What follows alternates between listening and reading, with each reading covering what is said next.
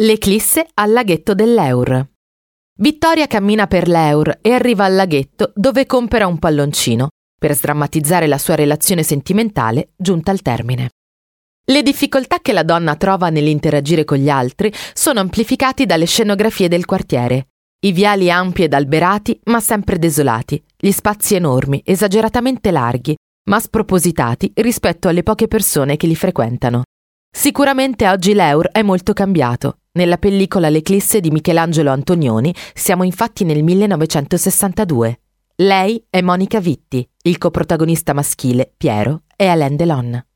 Nel film Vittoria lascia il compagno, architetto, che non ama più. Il loro addio è freddo e indolore, quanto il loro rapporto era stato apatico. Sola e avvilita si innamora di Piero, un vivace agente di cambio. I due diventeranno amanti per un periodo, fino a non vedersi più.